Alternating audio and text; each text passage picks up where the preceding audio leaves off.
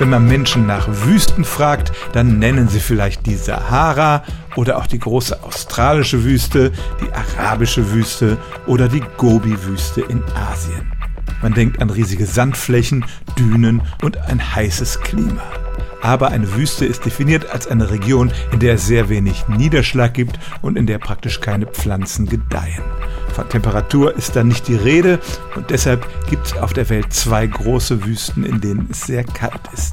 Das eine ist die arktische Wüste, die besteht aus den nördlichsten Landgebieten der Erde, vor allem in Kanada, Russland und Grönland.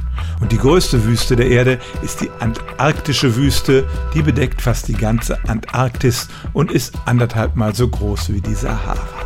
Also, so mancher muss vielleicht seine Vorstellung von einer Wüste korrigieren.